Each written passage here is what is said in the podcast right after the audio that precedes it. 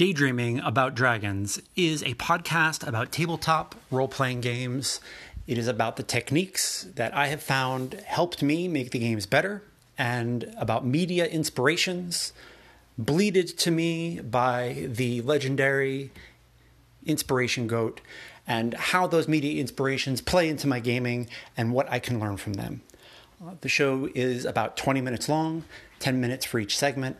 Sometimes during the midweek, I'll have a reply show, which is numbered differently and added on as a bonus show, in which I reply to folks sending in uh, emails, recordings, blog posts, and such about their own experiences at the table. Please join me, join the conversation. I'd love to hear what's going on at your table. Thank you so much. Looking forward to hearing from you.